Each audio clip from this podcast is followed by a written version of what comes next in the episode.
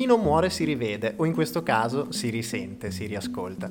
Tranquilli, non sto trasmettendo questo podcast mentre attraverso lo Stige in compagnia di Caronte, anche se diciamo che le vicissitudini non sono di certo mancate. Anzi, è probabile che abbiate visto passare almeno un paio di volte il cadavere di Carrassario lungo il fiume appena menzionato, ma tant'è, ho la pelle dura. Vi sono periodi in cui le nostre energie devono essere raggruppate alla belle meglio per eh, cercare di tenere, per così dire, più saldo possibile il nostro timone, emotivo, mentale, scegliete voi quale. Insomma, occorre anche tirare un po' i remi in barca e ristorare mente e spirito. Sì, podcast e radio ne hanno risentito, ma stiamo tornando. Ebbene, dopo questa parentesi vagamente lugubre, altro indizio dell'avvicinarsi di Halloween, rompo senza troppi indugi il ghiaccio e sono pronto a raccontarvi qualche sciocchezza delle mie. Abbiate pazienza. Come inizio di questa terza stagione dei podcast di Carasario Racconta vi ruberò unicamente qualche minuto, dedicandolo ad un piacevole concetto storiografico riconducendolo ad un modo di dire tipicamente francese che affonda le proprie radici nella secolarità, nelle tradizioni e nelle usanze dell'amata e spesso odiata terra d'Oltralpe. Il re è morto e viva il re. Una frase ricca di pathos evocativa, brutale e affascinante nella sua semplicità, contraddittoria e riflessiva, premonitrice di lutto ma anche di festa. È una formula con cui nella monarchia francese precedente alla rivoluzione si annunciava al popolo contemporaneamente la morte del re e l'avvento del suo successore, volendosi così affermare la continuità ininterrotta dell'istituto monarchico.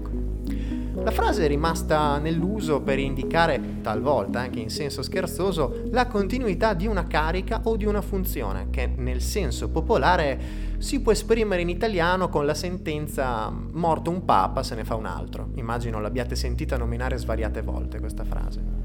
Ebbene, il re è morto e viva il re è un inciso anche colmo di ironia, ma dal mio umile punto di vista anche estremamente riflessivo.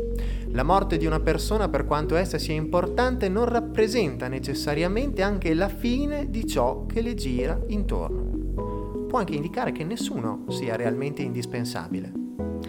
Dovete sapere che in epoche particolarmente dure e avare di certezze come lo sono stati i secoli più travagliati del nostro Medioevo, garantire la continuità del potere aveva l'effetto taumaturgico di rasserenare animi e tormenti della popolazione, in questo caso dei sudditi.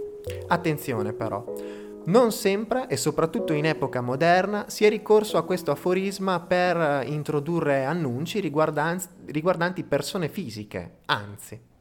Questa frase si usa anche per indicare l'immortalità di un'idea, di un concetto, di un'istituzione, il suo perpetuarsi nel tempo, malgrado sia impersonata o rappresentata da una creatura mortale.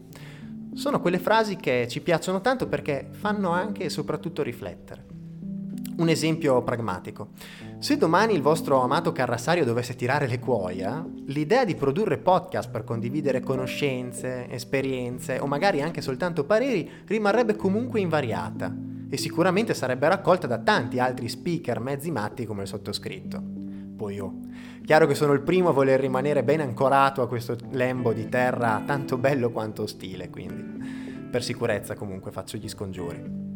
In ogni caso, per meglio capire il concetto di quanto vi ho appena narrato, vi consiglio di rimediarvi la visione di The King, film niente male che, sulle, che potete trovare sulle principali piattaforme tipo Netflix o simili.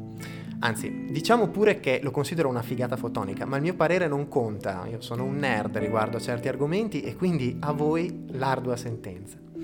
In ogni caso credo che i maschietti lo apprezzeranno per i dettagli estremamente curati riguardo costumi e ricostruzione dell'Inghilterra del XIV, secolo, mentre le donzelle, beh, vi dico soltanto che il protagonista è Timothy Chalamet, quindi ci siamo capiti. Comunque dai, per oggi basta così. Direi che abbiamo già fatto tanto, visti i mesi di silenzio che hanno preceduto questa nuova puntata. Io vi ringrazio per essere stati in mia compagnia anche in questa occasione e noi che dobbiamo fare? Noi ci risentiamo, non si sa quando, ma ci risentiamo, senza fretta, senza ansie, senza stress, che la realtà occidentale ce ne dà già a sufficienza. Ci ritroviamo sempre qui e con qualche altra curiosità da raccontarvi, io intanto vi porgo un grande abbraccio e vi ringrazio ancora. Un saluto dal vostro carrassario.